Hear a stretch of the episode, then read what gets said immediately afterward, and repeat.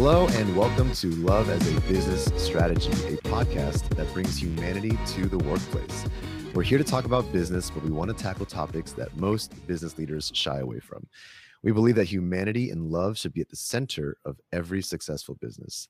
I'm your host, Jeff Ma, and as always, I'm here to have conversations and hear stories with the real people and real businesses and understand how love might be a part of how they operate. My guest today has developed a methodology called Think, Talk, and Behave, and it enables organizations to translate their values into practical and tangible working practices.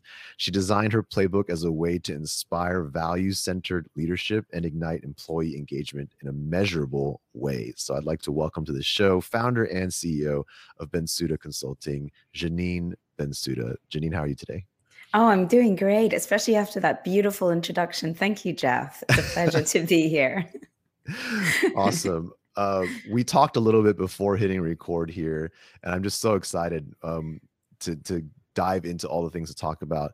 Um, but before I get too deep into uh, your, your framework and what you've come up with over the last eight years, um, I just want to hear about you first. So if you don't yeah. mind, can you share the journey to your, I guess, passion? Oh, yeah, absolutely. Well, uh, a little bit about me. Um, I'm a mother of three. I've got a teenage son, uh, well, actually two teenage kids, a sixteen-year-old and and and a thirteen-year-old daughter, um, and a little baby angel. And um, I my background is very eclectic. Um, originally from Morocco, but I was born in Gambia, and I was raised all over the world and worked in a, over thirty countries. So my my journey and my relationship with with kind of love and leadership really started at a very young age when I look back at it, because I remember every time we would move countries, I just wanted to feel like I belonged. And so, you know, I'd be kind of rushing out to find ways to connect with people. And, and um, you know, I would either look different, speak different, have a weird accent, or there was always something where, that people couldn't put me in that box. And um, the way that I would work around that would be through music and performing arts. And I realized that um, when you kind of really connect with people at an emotional level, that's where I was able to really build relationships, even when I couldn't speak the language or didn't necessarily look like everybody else or didn't carry the same passport. And so I guess from a very young age, I realized the value of emotional connections with people being really instrumental to being feeling like you belong, and therefore being able to connect with a community. And that was, for me, it was a matter of life or death, because it was survival. It wasn't, you know, something I was just doing as a profession. It was how I could it, it, exist in, in the world, you know, mm. find and find my place.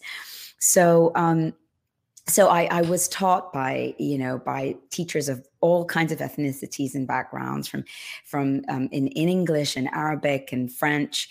And I, as, as I grew up, I thought mm, my original wish was actually to be a performer. I wanted to be on Broadway. That was like my my goal. And, and when I was young, I, I loved singing. I loved um, performing.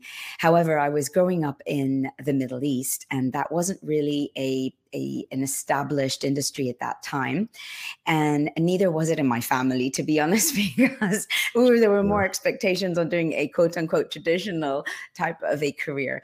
So yeah. um, when I got older and it was time to go to university, I was like, ah, I can't do, you know, I can't go and study opera, or although I, I did study opera up to a certain level while I was at school, but not at college. Then I said, okay, what I'd like to do is that then I'll be a, a reporter. I'll be a journalist and travel the world and tell people's story. Because again, there, the focus is on connecting with people, listening to people, and then, you know, helping them to tell their story to, to the world. Um, and that didn't work out for a whole bunch of, of reasons. And can you, and I'm going to ask you this question for somebody like me, what is what kind of the most remote type of a profession you would ever see me going into? Like, you know, the farthest place for somebody who wants to be on on Broadway and interacting with people and behind a camera and and, and in the limelight, what would you say? Um, maybe like accounting. exactly, exactly. Something so, on a desk. Uh, Bingo. So that's where I ended up. There's a there's a there's a powerful story behind how, right? And and it had to do with a decision I made because of love for my family, um, and a situation that we were going through where my mom's health was at risk. And I'm I'm the oldest of five, and I was I'm all the old, I was kind of the only adult child in the family, and so rather than continue my, to pursue um, my postgraduate degrees in journalism and you, you know um, economics that I was that I was going to do, I I decided to stay in Dubai, which was where my parents were living. At, my family was at the at the time, and take on a job at Citibank. so wow, so that was spot on. You were spot on. So suddenly, this you know person who thought she's going to be bouncing around the world telling stories ended up behind a desk. And um, but but I was I was I was okay with my decision because that decision was made out of love, and therefore it was meaningful to me. And then I took it on as a challenge and said, well, you know what? If I can't take if I can't put myself in that career, then is there a way to bring uh, emotional connection, performing arts, communication, love into what I do? And that's kind of where it started. And my journey over the next, um, especially the first decade of my life, is really significant in helping me understand that if you can bring love into an environment like kind of corporate banking in those days, you know, which was in the early two thousands and actually the the, nine, the late nineties and early two thousands, then then there is definitely potential to change the world with this. Amazing. And give me an example of like what, how you did. I mean, the, the late nineties and early two thousands, um, as I recall, um, were even more so. I mean, we were so far from how we're talking about it now. So what what did that look like to try to fit that into that, that's that square peg in that round hole? Right. I'll give you an example. Um, when I joined Citibank, this was this was the, a clue that was picked up uh, by the um, kind of the talent development team, um, which then led to me um, getting involved in some very important projects. What happened was I joined in the summer, and in the summer, typically in Dubai, if you've ever been to the Middle East in the summer, nobody wants to be there in the summer because it is excruciatingly hot. And you and me are both standing in Houston and we know what heat is. Yes. That is nothing compared to, well, okay. So everybody in their rightful mind packs up and leaves. So I came into the, I joined the office and I was like, hey, everybody. And everyone's like, okay, bye, I'm going. Here's, here's my work. Can you please follow up on all these things? And literally one after the other, the entire, they, they put, posted me in marketing. One after the other, everybody started dumping their their uh, deliverables on me and like for follow up over the summer said, we're off for four weeks. I'm off for four weeks. I'm off for three weeks. So suddenly I looked around and I was like, okay, so it's like me and the mail guy. And that's the marketing department for the next month or so. And I this is my first job and I'd rather be singing. So um, what happened was, I realized that um, what I, I said, okay, I got to leverage what I have. And what I have is an ability to communicate with people and to tell stories. Because remember, journalism, performer, what a performer is all about. They're about entertaining you through a story. So I said, okay, use what I've got. I used those skills to, um, to, to basically pick up on the projects that everyone left in my lap. lap. And lo and behold, a lot of those involved working with third-party vendors like advertising agencies and other departments within the bank. And what I found was, it, this was not, you know, like anything deliberate. It was like kind of a lucky chance.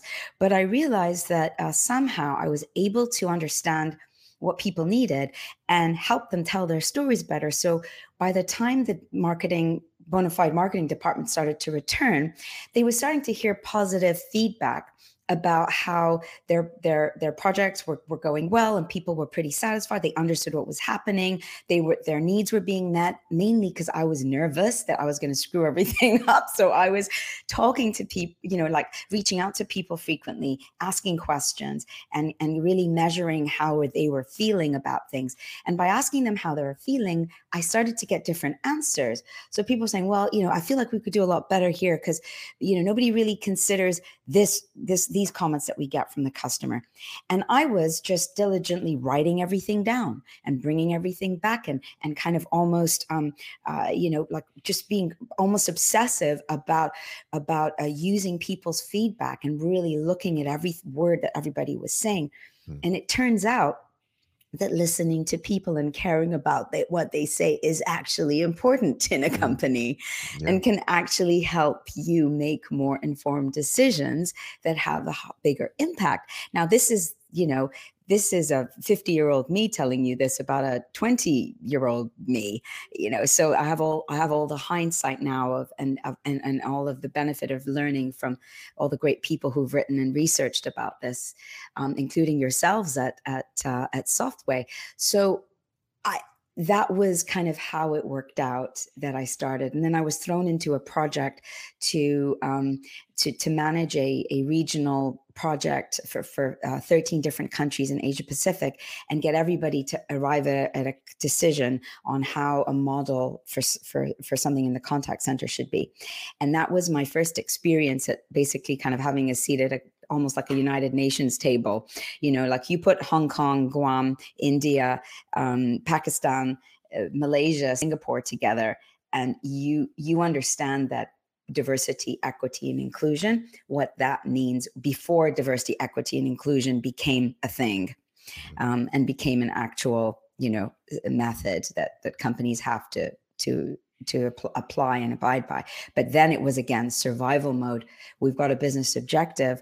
How are we going to get, you know, thirteen countries with such diverse needs, modes of communication to actually come to an agreement that people feel confident about, and that is still in the best interest of, of the business, you know, and can deliver results. So I, I was thrown into the deep end very yeah. quickly. I see that. Yeah, we're just absolutely. Survival mode. So fast forward with me then now to, I believe, around eight years ago or more. Yeah. And you embarked on developing what you call Think, Talk, and Behave. Can you talk about yeah. that a little bit? Yeah. I realized over, fa- if I fast forward the kind of fifteen years from Citibank, I joined another bank, which was pivotal in my co- in my career as a leader, because I didn't realize that I had leadership skills really until until then, again, kind of by accident. But I was thrown into a leadership role where I had to run a contact center, and um, there were already fifty people there. And um, there were some very important lessons that I learned there that then sparked my curiosity. Uh, what happened was, you know how in your book, um, Love is a Business Strategy, you talk about um, the, the, the, the, you know, the, the darkest day mm-hmm. when you had to let go of like almost a third of, of the organization. And I experienced also kind of a darkest day while I was at that, um, um, at that leadership role at, at another bank in Dubai, uh, where we had to, um, where I was kind of, th- I was thrust into a, an organization where I walked in, I was pretty young and nobody really uh, understood why I was there. And I had zero experience. I had like a few years of experience. So I, I, I didn't have any, cre- I, I felt I didn't have any credibility. What I found was that um, by building a team, again, based on some of the key love foundations like listening, compassion, empathy, um, making people, helping people to feel secure, you know, their psychological safety, um, and inspired, and basically having fun, we were able to create some incredible results. So I then became curious about, is this something unique to do with either banking as an industry or the Middle East as a part of the world? So I joined a consulting firm. And that's when I did a lot of travel, really about, about thirty countries, and, and and and all over the world in the different organizations. I noticed some familiar and common challenges that that organizations were facing, and that was this gap between the vision of the leaders and these objectives that they were that they wanted to accomplish, and the, the team's daily operating goals, and how. how happy people felt and how loved they felt or how unloved they felt. And although this language wasn't cool, you know, to use at the time, I was starting to notice some familiarities between um, the way people were being treated uh, and their performance, um, how well they understood their objectives and their their and their performance, um, how much they were encouraged to speak their truth and their ability to innovate. And so I started to peel the layers and take notes. And And I realized that I wanted to really understand a bit more about, um, you know, brands and the va- and, and brand identity, and why is it so difficult for that identity to translate into the organization? Why are the staff so confused about their role in in the organization? So I, I worked at Ogilvy.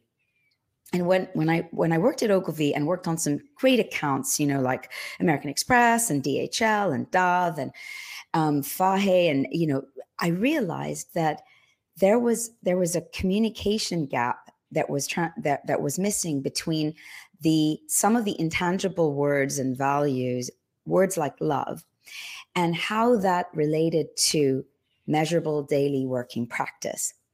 And that's when I realized that I would like to spend time developing a model that could help us translate words and values like love and transparency and innovation into measurable ways that people in an organization think, which could be translated into aspects like policy, procedure, decision-making, and prioritization that is tangible and that you can that can be documented and referenced, right? And then into the way we speak, because as you and I really know very well, that if you walk into a meeting at a company and you'd listen in for a minute, you can start to get a sense of the culture. If you walk into a meeting and people are saying things like, that's awesome, what do you think, Jeff? Hey, we haven't heard from Janine, what does she think? Oh, awesome idea, did we think about this differently? Who have we left out of this? Is very different, going to give you a very different vibe from walk, than walking into an organization where, first of all, it's mainly silent and only certain characters are speaking, and where people are looking at each other and there's an energy and people are asking questions like, what do you mean? Uh, that's not how we do things. Um, well, we've always done this before. Immediately, you can tell a lot. Yeah. So there's the talk, and then the third part is behave. And the behavior is reflected in both the human behavior and interactions with each other, with each other, as well as the the uh, organization behavior, which can be translated into things like your processes and how are your processes designed and structured. Because, like you talk about, you know, that culture eats some um, strategy. Strategy eats culture. I can't remember where you said it, but but so, culture eats something for lunch. Yes, it's. Uh... It's, it's, it's culture eats strategy for breakfast is the is the famous saying. Yes, and right? then you sorry, and then you added to that behavior yes. eats culture for lunch, right? Yes, correct. So right, so in behavior, I knew there was eating and there was yes, some we're words. Big on eating. Yes. So the behavior is really where everyday daily actions that people take make a difference. Agreed. So that's the third part of think, talk, and behave. That's awesome, and you're speaking my language, obviously. I think there's we, we knew coming into this that we'd be aligned on so many of these ideas, but I'm curious what um, kind of, you call it a, I guess, a methodology, or help me understand like how think, talk, and behave uh, manifests as a practice, or as a, like, how do you measure these things? How do you tangibly turn these into, like, how do you bring this forth to a business? That's a great question. Uh, there, there are two parts to it. There's the setting the whole thing up, which is basically the translation process. We'll call that part one. And then the part two is the maintenance and governance of this, which is kind of how it becomes a part of the just the daily um, operating model and how it's continuously improved, and you know how you keep the Kaizen in there. So part one, which is the most difficult part, that's the moment where you go in and say, guys, what do we actually mean by love? Okay, now you, um, you, love is a business strategy. You have you have six categories that you've dis- defined um, for how love can translate. Um, and one, it, it's so it's kind of like getting into that space where you're in in a workshop mode. The way that this methodology, Think, Talk, Behave, works is that it slices the organization by department so that it can get to a very specific and relevant conversation around my daily work as an accountant versus my daily work as somebody in procurement versus somebody who works in legal versus one who somebody who works in sales, because my objectives and uh, performance goals and my processes and the, the, the, the policies that I use are very different depending on what my functional area is. And that's where I found when I would work in, you know, the you know, over one hundred fifty organizations that, that I went into and looked at, this is where I would find that the, the, the argument or the, the, the idea would start to crumble, was everybody could understand it at a generic level that we get that we need to be customer focused and we get that we need to be transparent. But then the, the guy in, in accounting would be like, I get it, but I don't actually really know what I need to do differently tomorrow, like when I produce this report or when I do this daily data entry. Mm-hmm. And then you go to marketing and they're like, I get it as well, but what do I change about the way I do my, you know, my budgeting today? So this, the, the way that this method works is it starts, it, it goes top down and bottoms up.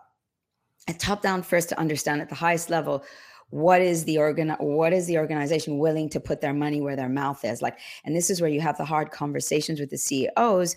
And I've had many of those where C E Os will say are saying something, but they're really doing something. And Brian Curie from Gallup uh, produced a great report, and Harvard Business Review um, wrote about this in an article called "The Wrong Ways to Strengthen Culture," which is really powerful. He Brian Curie calls it the say-do gap, and and apparently eighty-seven percent of employees do not understand what their leadership mean by their or their values. And even worse, of those who understand it, sixty-nine percent of them don't believe it because they say, mm, yeah, that's what they say, but that's not what I'm doing on a daily basis. And that's actually called the say-do gap.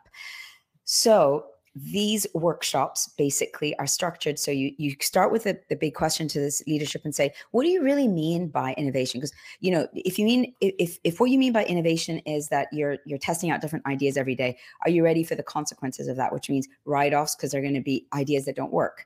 And then how are you going to handle, what are the consequences going to be for the staff who came up with those ideas? And how are you going to handle the hours that were dedicated to that? So you have those. So once once you have that definition at the at the at the senior level, we then work uh, with each of the different functional areas with a cross section, you know, diverse representation of the people who work in those areas, and say, all right, of course, you've done your homework, take a look at their their their policies, their processes. So you come to the table with all that and say, now, Now that we've understood kind of directionally where this is going, how would this translate into our work in this specific department, given that these are the, our ten most critical processes, policies, procedures? How would it translate? And then the team themselves have to answer this question. And it can be painful. It's not easy. It takes some time.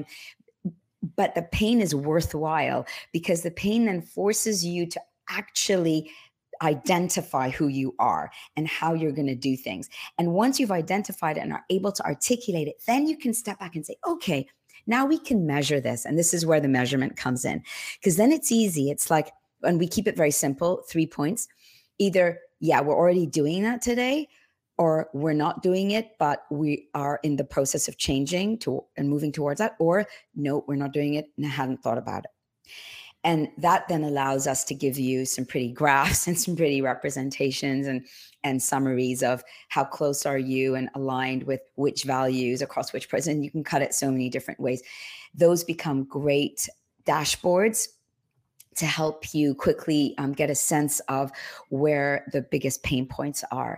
And then you can go in. So those are two of the most critical outputs of those workshops, is first, the clarity and definition of how it translates into Think, Talk, Behave. And secondly, a measurement of where we are vis-a-vis that. So that's the part one. The when you when you're measuring the things that they're doing and working on and not doing, is that off of like a, a list of criteria and questions that you have, or is it something that they decide on in terms of behaviors that they want to do?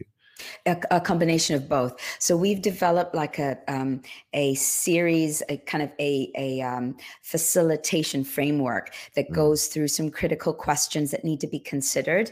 And then based on how those questions are answered, it might veer off different in different directions based on that. Um, so we're asking the questions to find out, um, you know, wh- how best to, to to then navigate. And then in the workshops, uh, they, you know, we've prepared accordingly. So we've it's taken a look at, you know, how are they being measured? Um, what are their K, you know, their K R As and O K Rs or whatever they're measuring? Um, what is impacting business? What's most relevant? And then uh, which are the processes that have the biggest impact on that? You know, gone through kind of all of that. Who are their clients? Have we spoken to them? Not spoken to them? Put all that together. So by the time we get to the workshop, Um, there's been a lot of homework done to kind of bring all the relevant material to to the table, and then um, ask those important questions and start to be able to measure. I love it. I think, you know, like you mentioned up up top, you know, where we talked about the the world being in this state where these types of conversations are necessary, and and people are, are looking for these types of changes that they can practically apply. And one of my greatest kind of joys is in doing this show is like finding the, all the different ways that people are approaching kind of the same larger problems, right? Yes. Um, because we're all trying to create, um, just more, as we say it, you know, bring humanity back to the workplace. Um, and, and there's so many ways to tackle that. And I love that how yours is centered kind of around, um, stringing together the the values and the things that that um, an organization really wants to do and wants to be experienced by the people, and and really bringing it down from the top and up, like you said, from the bottom into one place where people can actually kind of get a grip on what's actually happening and build that like tangibility is such an important kind of aspect from what I'm hearing. Yeah. You know, Jeff, one of the um, one of the moments I love the, the most is when people walk into these meetings and they're looking at me. I remember like legal teams, um, especially like some of the more um, technical areas coming in saying, oh, really seriously, I don't have time for these kind of conversations. I don't know what this has to do with me. Like values, you all take care of values. That's like your business. I've like I've got serious work to do. And then by the end of it, like literally being the strongest allies and being mm-hmm. the people who are saying, oh my gosh, we get this. And we see how critical we are to making this happen. Like they they they leave there understanding that there's no way the organization can ever truly embrace Um, the values and, and deliver and be aligned, because it's all about alignment, right? It's aligning. When we're not going anywhere and telling anybody who to be, we're we're, we're just helping um, provide some tools and frameworks so that people can better articulate who they are and and and align themselves towards that. So they're they're they're they feel like they're pre- creating that um, a, a worthwhile experience.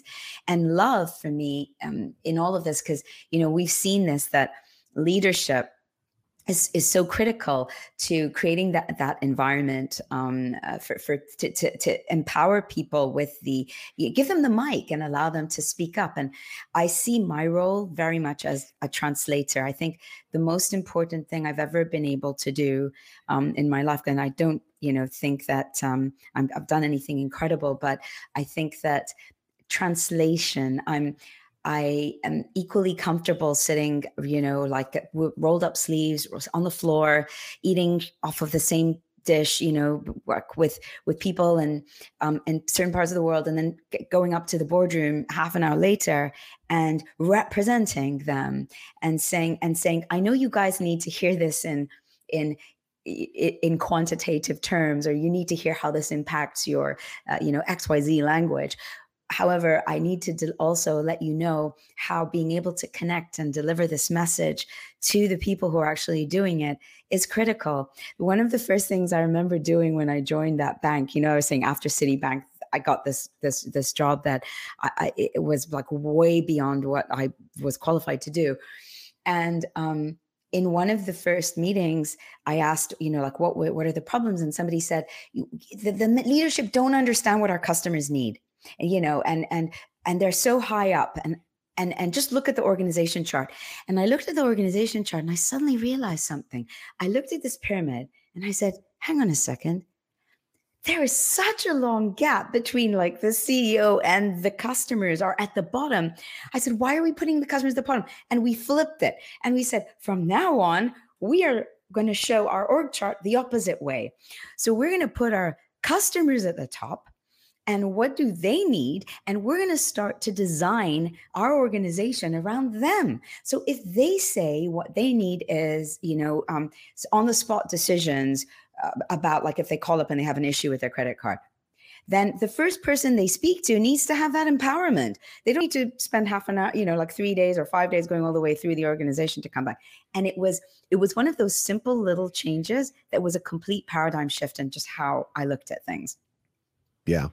I think, I think more and more leaders and organizations have recognized the upside down pyramid as an important aspect. Yeah. And I think a big thing that, that I find myself having to work with is that when you flip it upside down, it's a little more work, and and and there's still something left to do there besides just saying, oh, because it it, it coincides with a lot of customer first mentalities that already exist. Oh, customers first, obviously. Yeah. Um, but I think what people don't often realize is that flipping the pyramid upside down also means you actually have to put your people first. Actually, you have to put um, the kind of the the well-being, um, the inclusion, the inclusion of, and the empathy for your your contributors. Um, the last seat, last row, um, every last one of them has to become kind of the center of all your focus.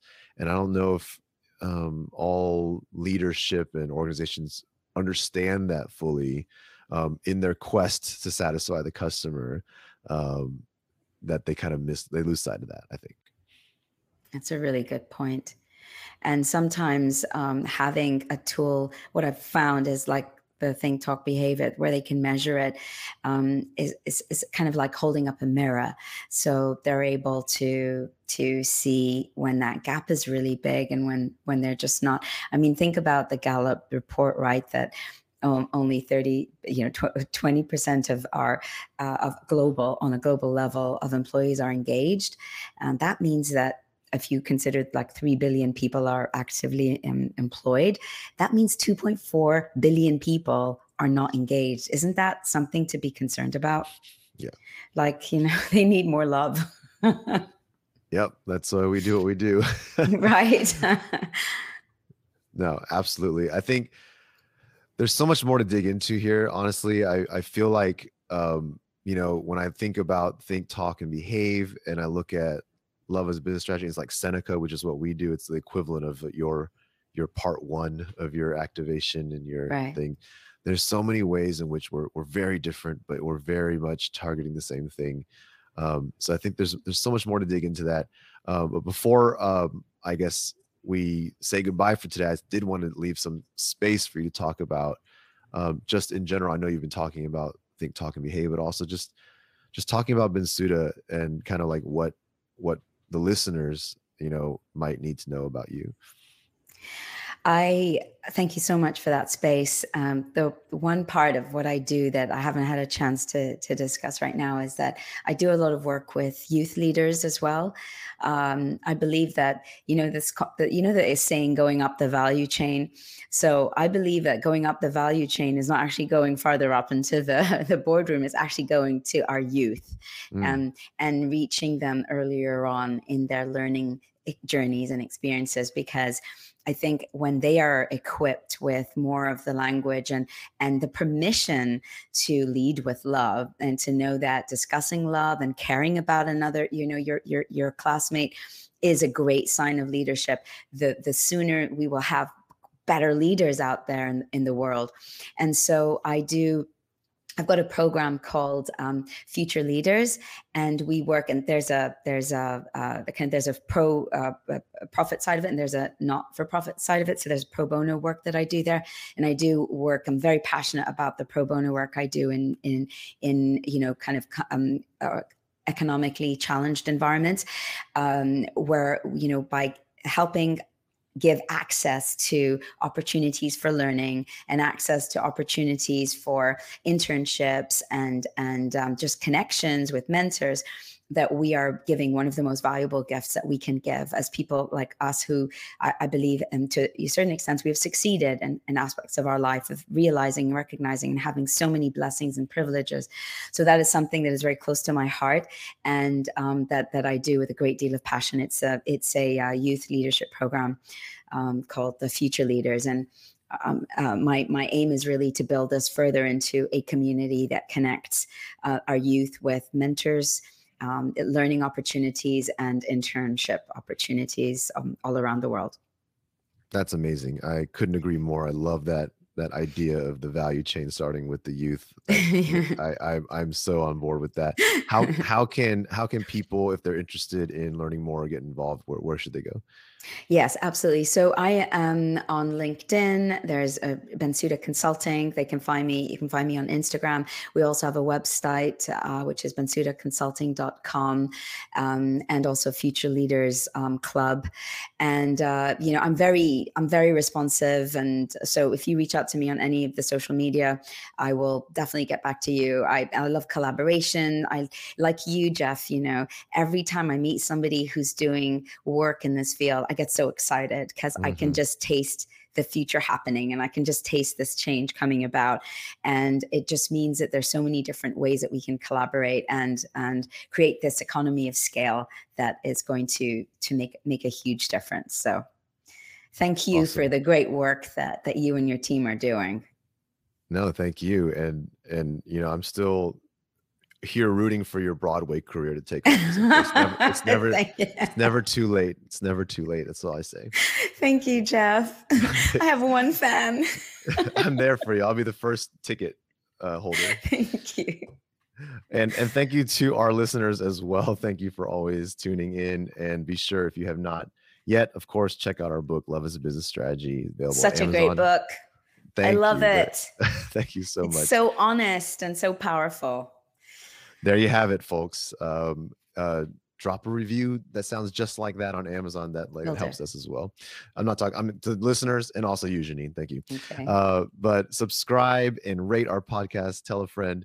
Um, and at the end of the day, you know, don't forget to try to find and tell and, and share with us these stories of love in your life and in your workplace. So with that, Janine, thank you so much for joining me today. It's my pleasure. And we will see everybody next week.